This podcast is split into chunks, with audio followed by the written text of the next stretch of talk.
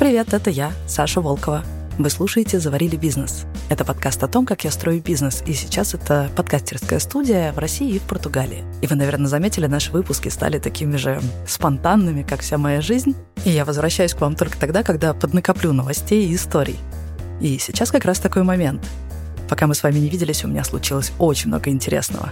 Сначала меня сожрала бытовуха, потом, правда, выплюнула назад – в какой-то момент меня полностью измотала иммиграция, и я даже подумала, что никогда не смогу работать как прежде. Зато мы запустили свой первый англоязычный подкаст, и благодаря нему нашли в эмиграции настоящих друзей. А еще я поняла про наше с Леной партнерство одну тревожную вещь. Рассказать подробнее?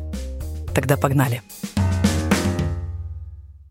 Мы с моим редактором Ирой не виделись уже полгода, и вот, наконец, созвонились обсудить работу над этим выпуском. И первый же вопрос, который она мне задала, был, Саш, ты как вообще себя чувствуешь? И как прошли эти полгода? Полгода как во сне, если честно.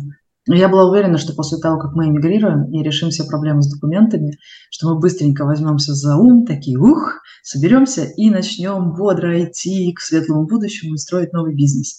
Но нет, был какой-то дикий оттяг, когда ты знаешь, каждый день вроде бы что-то делаешь, но ты не можешь совсем ничего не делать. Тебе в любом случае надо сходить в магазин, не знаю, прибраться, поделать что-то по российской части бизнеса, кому-то что-то ответить. И вот и так вот какие-то мелкие задачки, без особого энтузиазма. И непонятно, что, собственно, сделала, вроде что-то поделала, а ощущение какой-то цели, понимания, что ты конкретно делаешь, каких-то приоритетов нет, просто какое-то ковыряние. И оно как-то совсем без энтузиазма, а, очень много времени тратилось на восстановление после любой задачи. Меня очень удивило, что даже создание какого-то базового уровня комфорта требует огромного количества денег и сил. Но в целом это долгая работа превратить э, трехкомнатную квартиру просто с белыми стенами, коробку, в жилье, в котором удобно жить. Это большая работа, которая от тебя постоянно требует какой-то включенности, какой-то работы. К тому же каждая бытовая задача, которая раньше делалась на автомате, превращается тоже в целый квест. Ну, например, в Москве я могла э, обнаружить себя дома с пакетами полными продуктов. И смутно помнить, что, наверное, видимо, я зашла в магазин, потому что я, например, включила подкасты, очень увлеклась, или обдумывала какую-то задачу и тоже увлеклась, и поэтому, хотя я находилась в магазине, но мозгами я была в чем-то совершенно другом. И это в том числе делает меня эффективной, потому что мне не приходится осознанно думать про каждую бытовую мелочь. Но не в Лиссабоне. Приходишь в магазин, все продукты незнакомые, цены незнакомые, все надо пересчитывать в уме, заглядываешь в чужие корзины, что здесь вообще едят. А, да, я так делаю. Или очереди, португальские очереди тебе, конечно, надо будет отстоять очередь, чтобы, ну, на кассе, чтобы расплатиться. Uh-huh. Но внутри супермаркета есть отдельные очереди э, для покупки хлеба, рыбы, бакаляо. Да, э, это отделы, в которые ты отдельно стоишь в очереди. При этом ты берешь номерок, и спокойные португальцы берут номерок, видят, что перед ними 10 человек, и просто стоят. А мне же нужен uh-huh. хлеб и рыба и мясо, Поэтому я mm-hmm. и там, и там, и там беру номерки, стараюсь одним глазом отслеживать, как движутся все три очереди, одновременно набирая какую-нибудь там, не знаю, какие-нибудь консервы, к примеру. Конечно, часть очередей я пропускаю, надо брать номерок опять, и еще неизвестно, что получается быстрее. Португальский вайп или моя попытка обмануть все очереди. Ну и в результате ты как бы потратила, не знаю, в этом супермаркете час, а ощущение, что сделала большущее дело. И потом ты выходишь и такая, ну, совещание, главное совещание этого дня закончено, теперь можно и отдохнуть. Потом, пока придешь, тебе нужно приготовить эту еду, она тоже ну, непривычная, ты не можешь просто свои стандартные рецепты, которые делаешь, не знаю, за 15 минут по бырику. Нет, тебе нужно разобраться. Я, например, отдельно гуглила разные виды рыб в Португалии, потому что у них очень много в магазинах и в ресторанах привозной рыбы, которая и дороже, и, соответственно, хуже, потому что она проделала долгий путь. Я тоже mm-hmm. чувствую себя паршиво, когда проделаю долгий путь, так что я предпочитаю рыбешку. Я бы сама себя не съела. Я так и даже не совсем поняла, почему мигрантский быт настолько сложнее, чем обычный, когда ты на своем месте находишься. Слушай, ну неужели ты перед переездом не читала все этой инфы? Я уверена, что такой гик, как ты, читала, что типа это реально сложно. Там э, каждая мелочь, к которой ты привык здесь, она там э, x10 типа сложность. Да, но Ты меня переоцениваешь в этом смысле. Наоборот, я никогда вообще ни черта не гуглю. Я помню первый раз, когда я попала в Стамбул, и я что-то была в каком-то трудоголическом запое, в смысле, я сидела в офисе с утра до вечера, что-то мне было очень надо по работе сделать. И мои коллеги и друзья, а часто это пересекающееся множество, поняли, что скоро я так выгорю. И поэтому они скооперировались вместе с моими родителями, с моей сестрой и организовали мне поездку в Стамбул. Короче, мне оставалось только собрать чемоданы, погуглить, что такое Стамбул, чтобы подобрать правильную одежду, и туда прилететь. Я все сделала, кроме погуглить, что такое Стамбул. Я была уверена, что это ну, такой курорт для людей в шлепках типа Сочи. Да, вот это вот э, ощущение невероятного портала, который отнес меня в какой-то дивный мир, портило только то, что я невозможно мерзла все это время. Да. Также Португалия. Я не гуглила, я не знала, что меня ждет. Я не знаю, почему я так делаю. Ну, еще тебе нужен, э, нужно заплатить за воду и за интернет, причем именно наличкой, отстояв какую-то очередь, потому что португальской карточки у нас до сих пор нет. Ни один португальский банк россиянам не откроет карточку в ближайшее время, кроме Кайша банка. И мы пошли. Приходим, встречает нас девушка, Лена начинает с ней говорить по-португальски. O senhor Harry Potter quer fazer levantamento. E o senhor Harry Potter temos chave? Espera, tenho algures. Aqui está o diablinho. Тут у меня, конечно, челюсть э, отпала в очередной раз. Мы все пообсуждали, девушка очень милая, сделала весь процесс и говорит, ну все, мы готовы, только заплатите такую-то сумму, входной взнос, он окажется у нас на счетах. И мы такие, пу-пу-пу, забыли наличку опять. В этот день мы уже не пошли, пошли следующий, приходим, а этой девушки нет, а есть парень. Я не знаю почему, но с ним наш диалог пошел сразу совсем иначе. Он был максимально вежливый. Но довольно скоро он добрался до вопроса, а как вы докажете, что у вас серьезные намерения, в смысле вы собираетесь надолго оставаться в Португалии? You need to say me why you opened the account. Explain to me. Okay. Because if you say me, I go to receive the, the salary in this account. Okay, they, the bank go to need to prove uh-huh. Where okay. what, what the company you, where you work and the, the receipt to salary. You say to me this information, but you, we don't have nothing to prove. You go to open the business company. Я думаю, интересная задачка. То есть мне каким-то образом нужно доказать человеку, что будет в будущем. Вот смотрите, в Икее, вот прямо сейчас в телефоне открываю вам э, сайт Икеи, и у меня там закладка на диване, потому что я собираюсь его купить. А если ты купила диван, очевидно, у тебя серьезные намерения. Этого недостаточно. Смотрите на фотку моего кота, кстати, буквально в, в Португалии, в Лиссабоне. То есть я не вру, он здесь живет.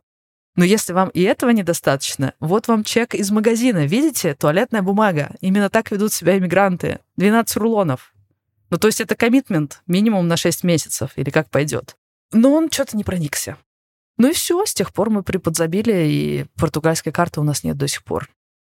У нас был какой-то период, когда мы с Леной начали э, выяснять отношения по поводу бытовухи. Мы не ссоримся, потому что мы умеем разговаривать, но, но мы прям специально разговаривали об этом мои ожидания от быта были, наверное, выше, чем у Лены. Ну, то есть мне было действительно важно, чтобы мы осваивали разные португальские продукты, э, закупали что-то интересное, узнавали что-то новое. И плюс мне было важно, чтобы в квартире было очень чисто, потому что это создает есть какой-то антоним к слову депрессия. Вот антидепрессивное настроение вообще в квартире. Если там э, чисто и свежо, то как будто уже и не погрустишь особо. Но у меня было ощущение, что этим постоянно занимаюсь я. А я вообще не люблю брать на себя больше половины бытовой нагрузки. Мне кажется, это э, несправедливой тратой моего времени. Ты проснулась утром, у тебя есть целый список рабочих задач, и ты правда хочешь их сделать, потому что черт возьми, предпринимательница, ты хочешь себе э, классный бизнес, и чтобы классный бизнес возник, его кто-то должен построить, и ты хочешь, чтобы это была ты. А подходит обеденное время, еды нет. Единственный способ получить еду — это сходить в магазин, купить продуктов и ее приготовить. Доставки нет, гроуфуда нет, вот, и тогда возникает вопрос, и хочется какое-то там дежурство, не дежурство или что-то такое. Но дежурство это же не про семью, это же про общагу. В общем, как вы поняли, бытовуха отнимала у нас с Леной кучу нашего драгоценного предпринимательского времени. Боже, лучше бы она брала деньгами, а не временем. И вот бы кто-нибудь мог помочь предприимчивым людям с бытовыми вопросиками, да? И это отличный момент представить нашего партнера Grow Food. Это сервис по доставке готовых рационов правильного питания на каждый день по Москве и Санкт-Петербургу. Чтобы понять, стоит ли оно того, мы с Леной решили провести эксперимент. Мы попробуем сами приготовить все то, что вы можете просто заказать в приложении. А потом посчитаем, сколько времени и денег нам это стоило. Так, у Grow Food есть 10 вариантов меню, чтобы похудеть, чтобы обрасти мышцами или просто не готовить. Так вот, мы выбрали три самых простых блюда из меню «Не хочу готовить» и отправились на рынок за продуктами. А для начала нужно ввести в курс. Мы с Леной собрались в Турции, съехались э, отдохнуть с друзьями. И сейчас мы где-то полчаса да, ехали на автобусе для того, чтобы попасть на рынок. Мы хотим закупить все продукты, чтобы попробовать воспроизвести что-то из э, меню Food. Э, Лен, ты что будешь готовить? Морковный кекс со сливочным соусом. Да, ну мы, по крайней мере, попробуем сделать что-то похожее из тех продуктов, что есть здесь. Ого, рыбины! Слушай, а там в списке нет ничего из рыбы, я бы приготовила. Или куриную котлету с пюре. О, Лена, помнишь, э, речь шла о грибном супчике?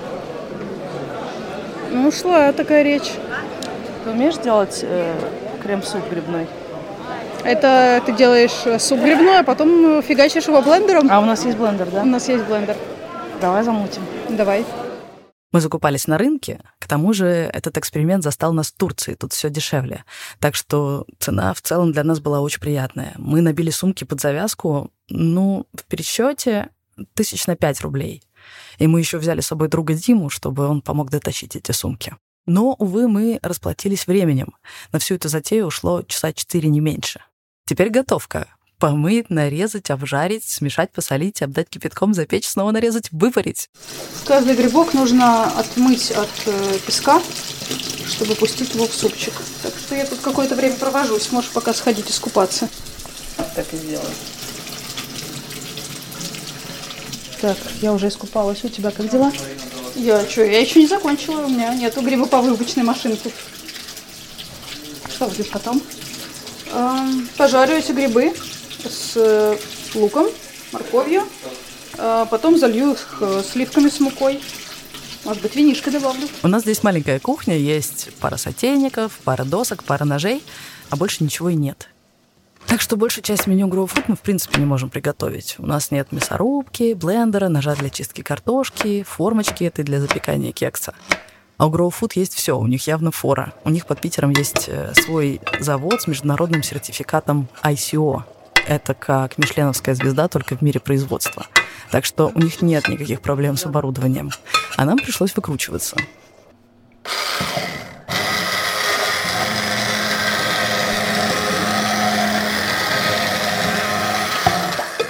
Мы прям очень недооценили количество времени, сколько это займет. На самом деле, к тому моменту, как мы сходили за продуктами и закончили с супом-пюре, было уже послеобеденное время. А мы еще запланировали кучу рабочих созвонов на этот же день, и пришлось просто прерваться. Разбрелись поработать, вернулись обратно, и дальше нам потребовалось, ну, я не знаю, восемь рук, чтобы быстренько приготовить ужин. И даже в таком режиме это все равно заняло, ну, часа два, вся готовка в целом. Так что я бы сказала, что на весь эксперимент мы убили весь день. Мы на это вообще не рассчитывали. Но ведь вы теперь можете питаться этим всю неделю, скажете вы. Да, вот именно. Мы теперь всю неделю будем есть курицу в кисло-сладком соусе, пюре, грибной суп. И это, наверное, надоест дню ко второму. А вам в это время будут привозить каждые два дня разную еду. Ну, потому что в меню Food есть 500 разных блюд, и рацион не повторяется в течение месяца. К тому же команда Food разработала очень хитрый способ, как сделать так, чтобы до вашей тарелки еда доезжала свежей, как будто просто только что из-под ножа. Оказывается, когда у тебя вот эта вот лоханочка сверху запаянная пластиком, чтобы у тебя там салатик не портился, э, там не воздух, не кислород, там специальный газ закачан. И эти, эти ребята из Food подбирают э, газ под каждый смесь специально, под каждый продукт отдельно. То есть не просто на рынке закупают, а делают собственные смеси, чтобы там вот этот газ лучше сохраняет мясо, этот газ лучше сохраняет овощи. Закупать на рынке газ для продуктов. В общем, кому повезло жить в Москве и в Петербурге, и кто хочет есть вкусно, разнообразно и экономить время, получайте скидку 15% по промокоду. Скидка действует на все основные тарифы, на заказы от 6 дней и на подписки. Все ссылки и подробности будут в описании. Я была поражена, насколько мы с Леной обе ментально хорошо пережили иммиграцию. Я видела кучу сторис о том, как люди эм, расплющиваются, теряют всякую эффективность, борются с депрессиями, с паническими атаками, со всем таким. Я все это время чувствовала себя абсолютно на коне. Во-первых, э, моя психика почти никогда не давала сбоев, если не считать пары э, ревов возле неоткрывающихся дверей, вот этих сцен, где я рыдаю, потому что у меня кнопочка не сработала. Но для меня это типично. Я в целом экзальтированная, поэтому если у меня подступает какая-то эмоция, я не пытаюсь ее притормозить. Ну, поплакала и поплакала, и дальше пошла на переговоры, и отлично их провела. Но в целом психика великолепно со всем справлялась, и было ощущение, что мы просто э, отправились в какое-то путешествие, которое в основном воодушевляющее, интересное, классное, и у нас все получается, у нас постоянно есть поводы, чтобы что-то отметить. И мы закончили бюрократию, оказались в более или менее спокойном в спокойной обстановке. У нас есть квартира, у нас есть кровать, есть зубная щетка, лопатка для обуви и, не знаю, средства для мытья посуды. У нас заключены какие-то долгосрочные контракты, при этом у нас есть какое-то поступление денег, даже не только из, от российских клиентов, но даже появился первый американский клиент. И как будто бы вот теперь, когда мы считай, все. Во-первых, пора праздновать победу, а во-вторых, пора всерьез браться за то, чтобы построить бизнес. Большой, эффективный, классный, дающий нам кучу денег и счастливую жизнь. И в этот момент я просто развалилась на куски. Я все время была уставшая, почти все время больная. Я не могу сказать, что я была в депрессии. Эмоционально я была в хорошем настроении. Просто в этом хорошем настроении мне хотелось лежать и смотреть какие-то интересные фильмы или гулять по городу.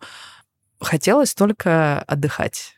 И у меня в какой-то момент даже закралось подозрение, что я в принципе изменилась, и теперь я больше не трудоголик, и мы больше не увидим Сашу, которая с горящими глазами бежит э, строить проект, э, э, работает супер быстро, супер эффективно и с большим энтузиазмом. У меня никогда нет ощущения, что Саша ничего не делает. У меня наоборот все время ощущение, что я ее подвожу, потому что она столько всего делает, а я по сравнению с ней толком ничего. Если такой период и был, то абсолютно точно Саша не делала не было такого, чтобы Саша не делала абсолютно ничего. Но при этом там и у меня, и у Саши бывает период, когда мы просто э, ну, делаем рутину. Ну, вот есть, например, коин-телеграф, вот по нему нужно просто сделать. А, но это ты просто получила немножко денег в конце месяца и трам-пам-пам. Но это не двигает э, ничего вперед. То есть можно вполне работать целыми днями, там, если у телеграфа этого завал, но при этом ощущать, что ты ничего не сделала, потому что ну, ты сделала только рутинку. Это, это как, не знаю, встала, зубы почистила. Это же не считается, что, что ты сделала. Но при этом это же, это же работа, это же деньги, это же не знаю, что-то, это же все равно надо делать. Так что абсолютно точно не было такого времени, когда Саша ничего не делал. Все это время я как будто бы, может быть, подсознательно прощупывала Ленина границу принятия. Э, я помню, что я могла проснуться утром и сказать, так, что-то я чувствую, сегодня я ничего не буду делать. И на самом деле, конечно, я все равно что-то делала. Отвечала на какие-то письма, может быть, записывалась для каких-то отдельных подкастов или каких-то интервью. Просто это совсем не тот э, уровень работоспособности, который у меня обычно бывает. Но я почему-то это утрировала и даже как-то максимально подчеркивала, что я про ну, типа, от меня нет никакого толка, никакой эффективности. От меня э, не выстрелит сейчас бизнес за ближайшие полгода, если продолжится все в том же духе.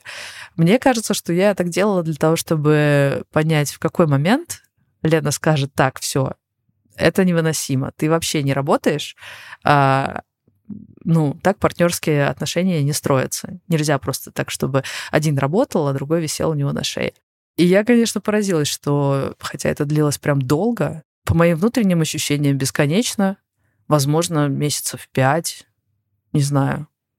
Надо у Лены спросить, ей со стороны виднее было чего я совершенно не ожидала, что может вот так размазать на пять месяцев. Но за это время Лена ни разу ни интонацией, ни словом никак не упрекнула меня. Мне даже не приходило в голову ее в чем-то упрекать. Мы делаем то одно, то другое, и для меня, поскольку мы сейчас предпринимательницы, вообще все не разделяется. То есть не так, что типа всем важны только рабочие успехи, и наплевать, что ты, не знаю, дочку в детский сад отводишь. Вот. Э, короче говоря, э, скоп вот весь этот задач, он для меня неделимый. Не так, что, типа, если ты ничего не делаешь именно по хэтчапу, то ты ничего не делаешь. Потому что, ну, хэтчап – это просто кусок жизни. Это как, типа, сказать, что слушай, ты вот всегда покупаешь молоко и йогурт, но ты сейчас проваливаешь задачу по покупке овощей. Ну, это же странно, да? Ну, просто у нас, если есть продукты, то все нормально. Если нет продуктов, то, ну, проблемка. Вот. Mm-hmm. И совершенно неважно, кто что делает. Поэтому у меня нет ощущения, что Саша что-то проваливала. Если в тот момент э, там, ей было плохо, ей нужно было позаботиться о себе, то она делает важную задачу для нас двоих. И она точно так же относилась ко мне. В смысле, в отличие от Саши, я, например, буквально ходила в отпуск. Ну, и после этого говорить, что я чего-то не обращала внимания или чего-то нет, я обратила внимание, как она великолепна, какая она поддерживающая сестра, и как э, я не, часто не удерживаюсь и сравниваю наши успехи с успехами других стартаперов. И, ну, нахуй. А потом это просто прошло. Это прошло как простуда. Я начала чувствовать это еще за неделю до полного выздоровления. Я стала так чувствовать, что так, у меня ничего не болит, не ноет, во-первых. Во-вторых, я чувствую себя отдохнувшей, и в-третьих, мне очень хочется работать. Появилось желание такое, такая жажда предпринимательская, голод, э, раш, э, идти и быстренько строить бизнес. И я такая, о, Саня починилась, отлично. Я начала суперактивно действовать. Мы открыли ИП сначала Лене, потому что у нас появился э, выход на э, еще одного заказчика, новый заказ, и это тоже здорово взбодрило. Для того, чтобы получить деньги, нам нужно было открыть ИП, и мы поняли, что лучше, если это будет компания, оформленная на Лену. Потом я быстро, буквально за пару дней, э, в конструкторе сайтов собрала сайт нашей студии я начала брифовать э, дизайнерку, чтобы она помогла мне сделать уже более профессиональный лендинг, конкретно наши услуги продакшена, где мы занимаемся только редактурой и звуком, потому что я поняла, что я не смогу делать какую-то онлайн-рекламу, если не смогу вести на лендинг, который не просто сайт-визитка условно, а прям лендинг, который заточен на продажу конкретной услуги. Мы с ней где-то в середине процесса. Я нашла человека, который помогает мне с LinkedIn, он адаптирует из культурной, и с языковой точки зрения мои посты. Каждую неделю я пишу по несколько постов для Ленинова и для своего LinkedIn, отправляю ему, чтобы он их адаптировал и выложил.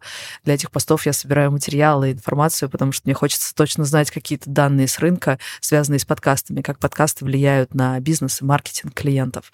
А, это просто какая-то поставленная на поток э, работа, не говоря уже о том, что в процессе я поддерживаю работу российской части бизнеса, это тоже на мне.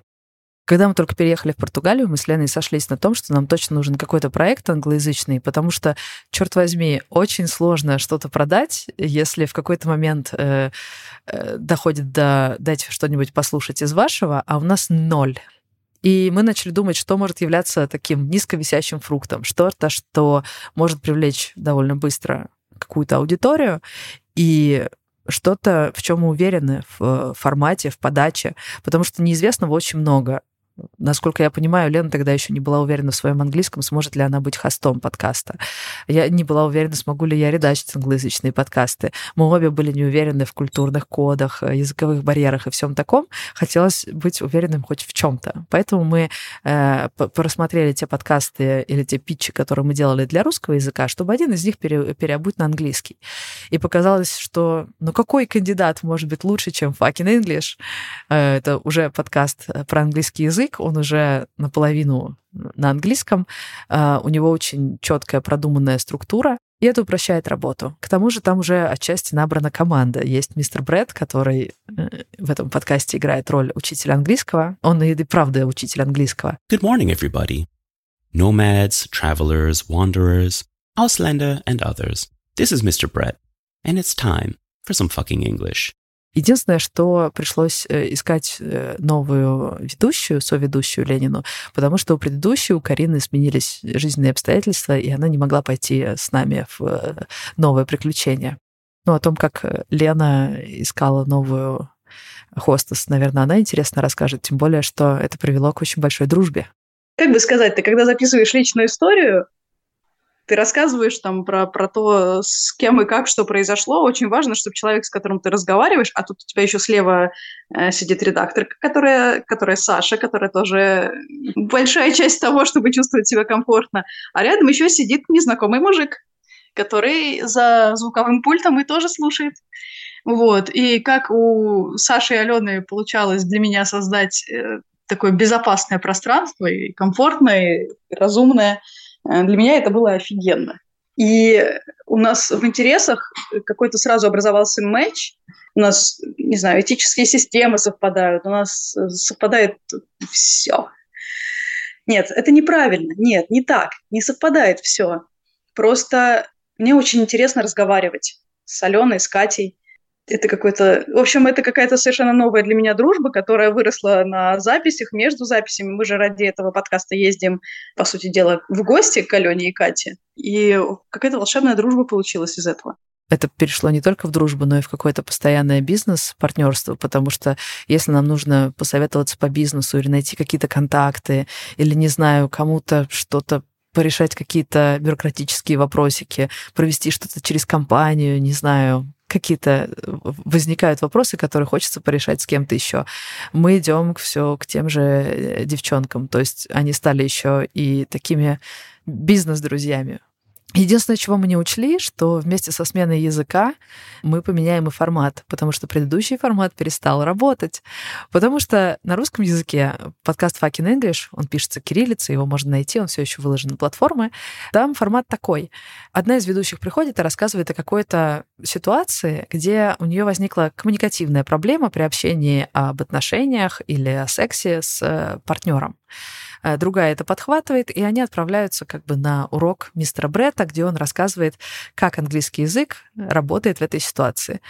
Но если мы меняем один нюанс, язык, то все ломается, потому что э, зачем урок английского, и тем более разбор этого урока в подкасте, который так на английском, ведь если слушатели могут его понять, если у них достаточный уровень, типа intermediate, то зачем какой-то разбор э, лексики и грамматики?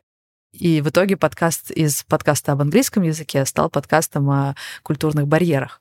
Внешне формат остался почти таким же. На самом деле внутри мы здорово его перепрошили, пере, перепродумали. Особенно это заметно потому, какими стали уроки и насколько глубже девчонки ушли в обсуждение культурных кодов и каких-то этических вопросов. В целом, мне кажется, подкаст очень сильно повзрослел и стал гораздо глубже. А когда мы придумывали контент для урока мистера Бретта, он же зачитывает урок и как бы какую-то гипотетическую ситуацию, типа это Бен, он пришел на вечеринку, он видит девушку, ну что-то вроде того. Мы старались сохранить какой-то формат, близкий к урокам английского языка, аудиоурокам. Но что именно будет происходить в этих уроках? И мы поняли, что для того, чтобы мы могли обозначить широкий спектр мнений э, девушек, нам нужно, нужен широкий спектр героинь. И мы вспомнили, что есть какие-то архетипические персонажки, это героини секса в большом городе. И мы поняли, что хотя этот сериал э, мы все смотрели, когда были студентками или даже раньше, но Э, когда мы смотрим его сейчас, э, это странно, потому что персонажи оттуда, женские, сейчас выглядят не очень современно, и сменился контекст, сменилась культура, наше представление о том, как все работает. И поэтому мы подумали, а что если э, взять в качестве прототипов героини секса в большом городе, но переосмыслить их так, как мы бы писали их сейчас, если бы мы были сценаристками. И даже имена у всех э, героинь в этих уроках — это имена актрис, которые играли соответствующих героинь. In the previous lesson, Dan made a move on Jessica, but it didn't work out for him. Today, Jessica is having brunch with three of her friends Kim, who we met in the last episode, plus Christina and Cynthia. The friends meet up. Мы работали над ним несколько месяцев. А, сначала в стол. Мы всегда делаем несколько эпизодов вперед, чтобы потом, когда начинаем релизить, у нас был какой-то запас. Потом начали релизить, и это оказалось чертова куча работы. Раньше у меня этим занимались обычно продюсеры и редакторки. Иногда я была такая, ну что сложного податься на фичеринг на разных платформах? Да это наверняка можно сделать за полчаса. Ага. Когда мне пришлось ручками делать всю работу по подкасту, я кое-что переосмыслила. Я правда думаю, что большая доля вот этого ощущения, что я лежала пять месяцев пластом, большая доля этого в обесценивании, потому что поддержание российской части бизнеса я воспринимаю как просто must-have. Работа над fucking English просто must-have, быт тоже просто must-have. Типа, а где твои новые свершения? Вот такой я задаю вопрос. А то, что вот этого must-have вообще-то накапливается на несколько часов работы, это я даже не учитываю. Ну да, ну это, мне кажется, это типично для трудоголиков, особенно российских. Я один из вас, ребята. Жму руки. Когда позднее я поняла, что на fucking English мы потратили две с половиной тысячи э, евро, но стало понятно, что мы не можем постоянно проворачивать такое. Во-первых, это отъедает очень много нашего времени, потому что в попытках сэкономить мы э, тратим кучу своего времени банально на редактуру, написание сценариев, поездки и все такое. Нельзя делать больше одного такого подкаста в параллелку.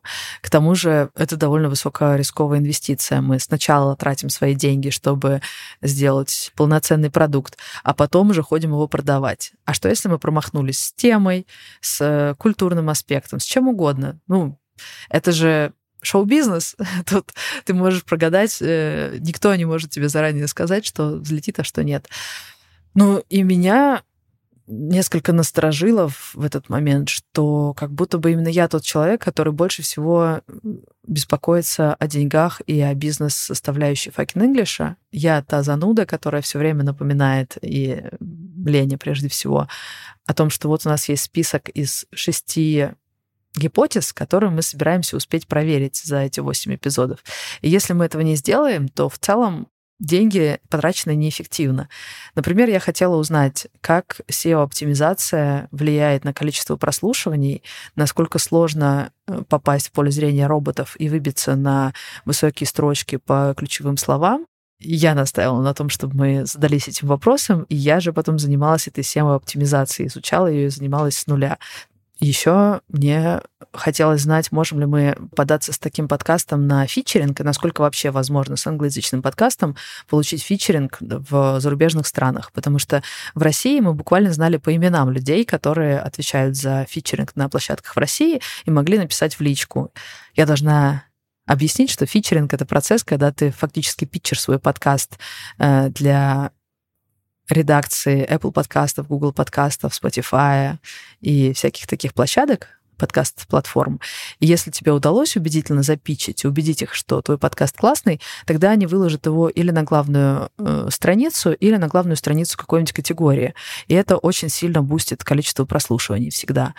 И нам удалось зафичериться в Канаде, и теперь я знаю, что да, это работает, и более того, в процессе мы даже поняли, как выстраивать свою стратегию по фичерингу зарубежных подкастов. Вот этим справедливости ради занималась полностью Лена, всем фичерингом. И, в общем, я как будто бы больше всех была сосредоточена на бизнес-результате, который, на мой взгляд, выражается или в деньгах, или в отработанных гипотезах. Но более того, сейчас эпизод подкаста есть, и его осталось продавать. И я тот человек, у которого болит голова за продажу fucking English. А, я делаю это сама, я постоянно формулирую, переформулирую ценность для разных компаний. Я привлекаю э, других людей, продюсеров, которым обещаю процент с продаж в случае, если продажа удастся. Э, у меня все больше и больше налаживается, раскручивается как-то этот процесс продажи подкаста на несколько созвонов э, запланировано на ближайшие недели благодаря этой работе. И у меня иногда возникает ощущение, что как будто бы бизнес-результат всего этого беспокоит только меня, и в этом я чувствую какое-то одиночество. Я не знаю, как у Саши, но у меня постоянно есть вот это чувство, что я уже из своего подросткового там, или раннего рабочего времени добралась до времени, когда мне особо не нужно считать деньги. А потом ты делаешь большой шаг вперед, э, переходишь в новый статус, и ты, во-первых, не знаешь, что делать, а во-вторых, оказываешься снова в финансовом стрессе. А я очень не люблю финансовый стресс. Мне он очень не нравится. Вот. Э, у Саши могло быть по-другому, у Саши могли быть другие причины, что у нее в голове. Э, я знаю, что, например, в России заварили, заработали такую репутацию, что за интеграциями особо далеко не надо было ходить. Люди просто сами приходили, или потенциальные клиенты просто сами приходили. А теперь нужно все это зарабатывать снова, но не за там, 10 лет, как э, в России это было, когда ты начинаешь карьеру редакторки, все знают тебя как редакторку, потом ты открываешь студию подкастов, и, а тебя уже знают. А тут э, все то же самое, что ты делал последние 10, в России, 10 лет в России, нужно сделать в гораздо более большом мире и быстренько. Я понимаю, как это может фрустрировать, э, но, может быть, причина какая-то другая. Это усугубилось в тот момент, когда мы с Леной решили провести один эксперимент. Я поняла, что у меня в моем вот этом предпринимательском угаре появилась куча, просто огромная куча идей чем сейчас заняться. И я предложила, Лен, давай расставим приоритеты. Я э, на каждом стикере пишу одно из направлений работы.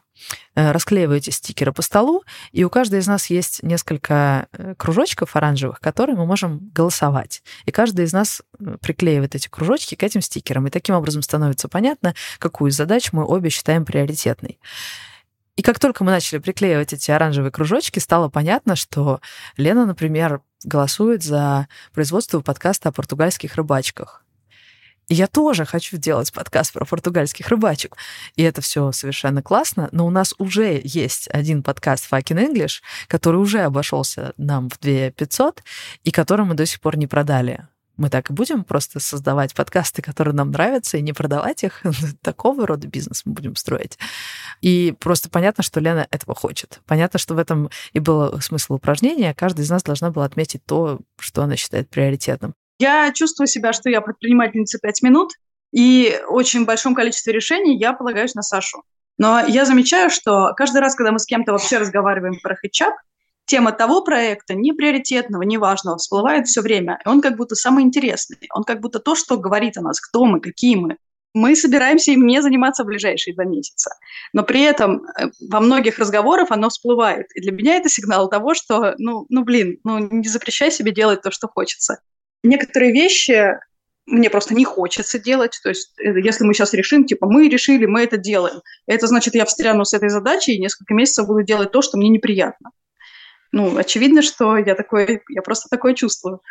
Вот. Э, ну и с обратной стороны, если мы решим не делать то, что мне хочется, то мы не будем э, делать то, что мне хочется. И весь смысл, все потеряет смысл. Кажется, что вся идея всего этого в том, чтобы жить счастливо. Мы уехали для того, чтобы жить счастливо. Мы делаем свой бизнес для того, чтобы жить счастливо. Мы, не знаю, путешествуем, чтобы жить счастливо. Мы предлагаем клиентам те, а не другие проекты, чтобы жить счастливо. И если в итоге мы такие решим, что рационально будет жить несчастливо, типа сделать вот это для нашего бизнеса, а жить счастливо будем когда-нибудь потом, когда у нас это получится, будет какая-то фигня. Например, э, Саша очень ратует за то, чтобы у нас была вот эта фабрика контента, но вот как раз недавно у меня был кризис веры в фабрику контента из-за того, что у нас произошел большой факап, и получилось, что я очень много часов работаю сама над эпизодом, и как бы у нас бюджет этого не, бюджет это не заложено, чтобы я столько времени этому уделяла. И получается, что мы, по сути дела, работаем в минус. Ну, то есть произошел факап, нужно его исправить, нужно одной стороне донести это, другой стороне сказать то, и вот это вот все, ну, менеджерение этого факапа отняло у меня очень много сил. Я знаю, что многие люди считают э, там, задачи часами. Я, у меня есть альтернативный способ считать. Э, я считаю задачи серотонином, потому что если пятиминутная задача отнимет у меня желание жить на весь день, то совершенно не важно, что я сделала ее за пять минут, я потом весь день больше ничего не сделаю. Если такие факапы происходят, то вся наша экономика летит к чертям. А главное, я чертовски несчастлива. И мы можем сколько угодно говорить э, про то, что фабрика – это замечательный проект, но сейчас единственный клиент, который в фабрике есть, им занимаюсь я. И в итоге получается, что я собиралась быть предпринимательницей, а на самом деле я сижу и я секретарша. Э, штука в том, что такая работа мне вообще не подходит я сначала страдаю, потом начинаю ложать, потом начинаю саботировать, и, в общем, все доходит до того, что меня увольняют. Не потому, что я плохой работник, а потому что ну, такая работа мне не подходит, и при этом, если ты начинающий специалист, только ее ты можешь получить. Когда я уже добралась до работы, которая мне подходит, конечно, дела пошли у меня сильно лучше. И вот теперь я опять слежу за дедлайнами, я опять слежу, у всех ли правильные файлы, вот это все. Вот, вот это вот рутинка. Ну, правильно, правильно было бы сказать, что я менеджер процесса, я менеджерю процесс. Эта работа максимально мне не подходит.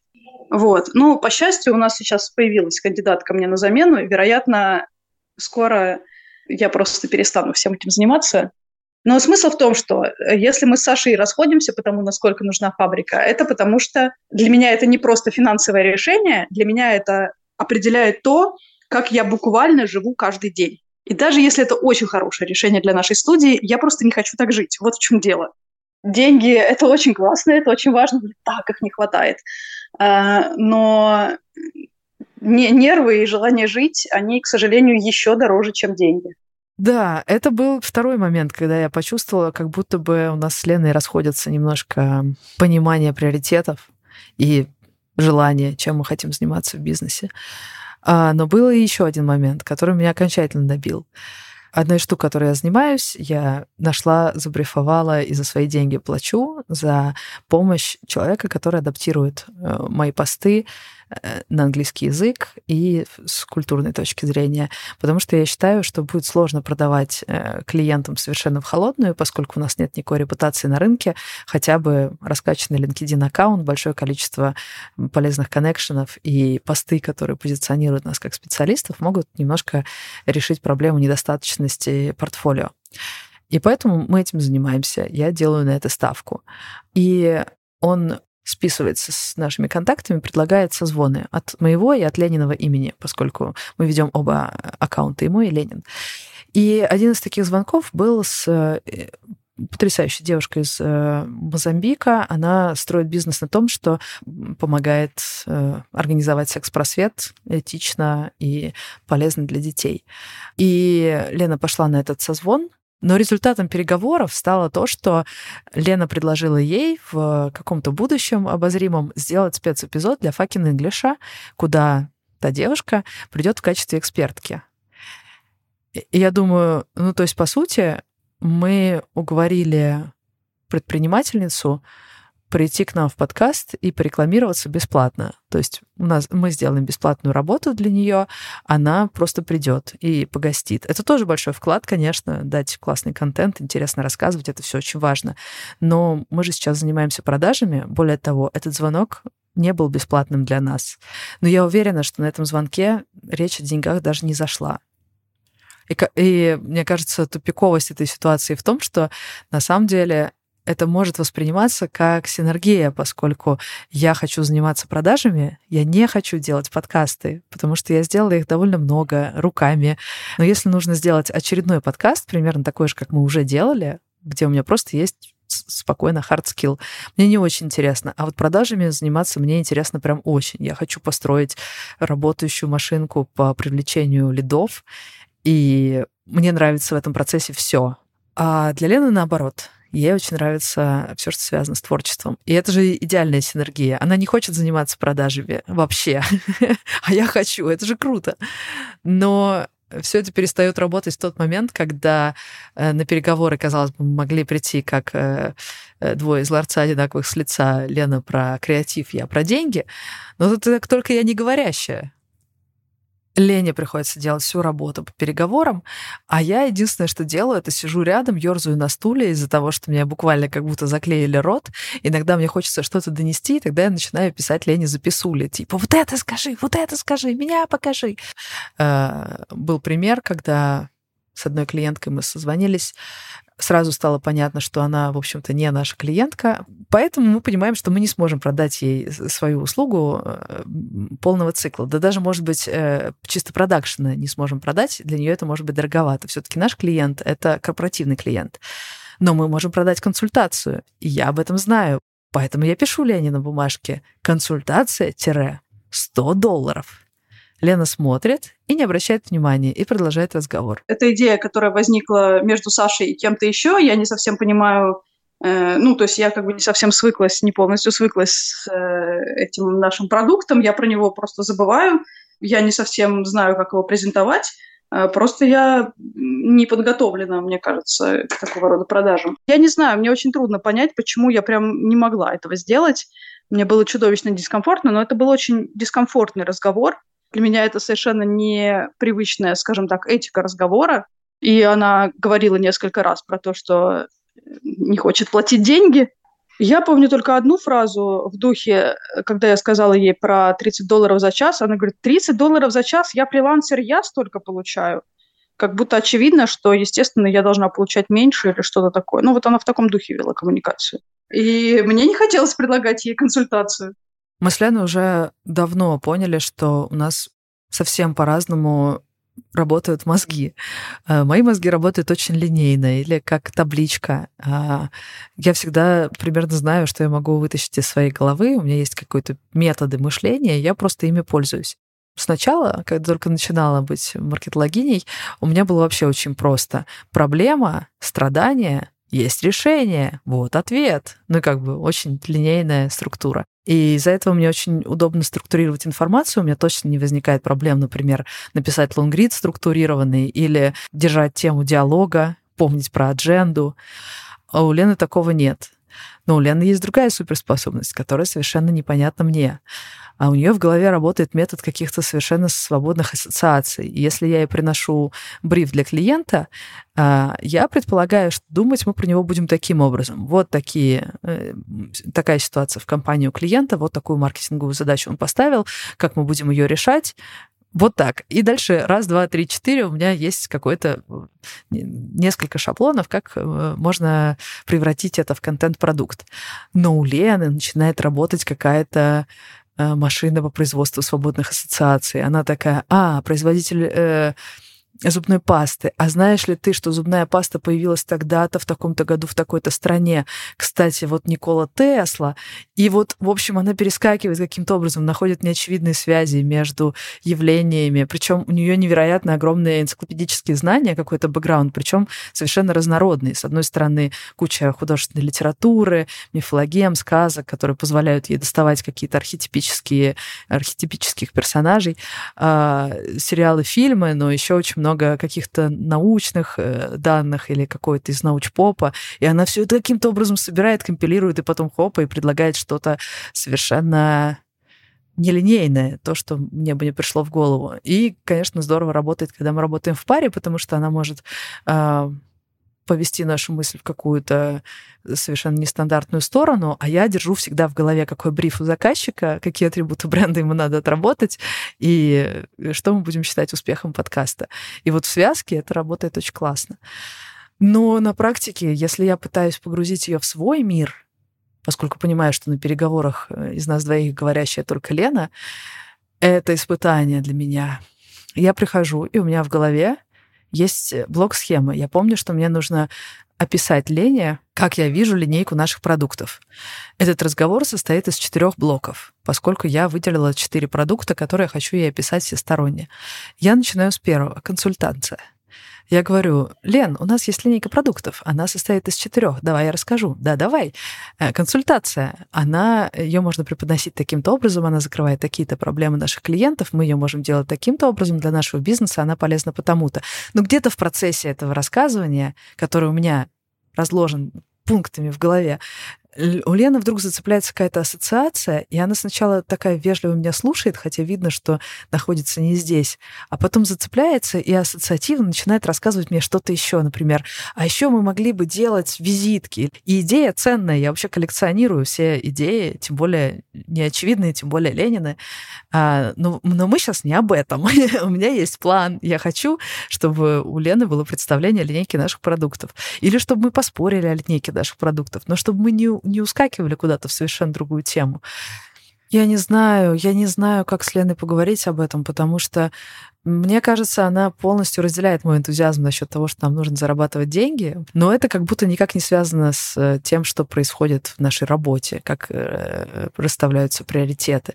Я все время захожу на этот разговор, но при этом я чувствую себя очень-очень уверенно, потому что я боюсь, что это прозвучит таким образом, будто я или лучше знаю, как жить.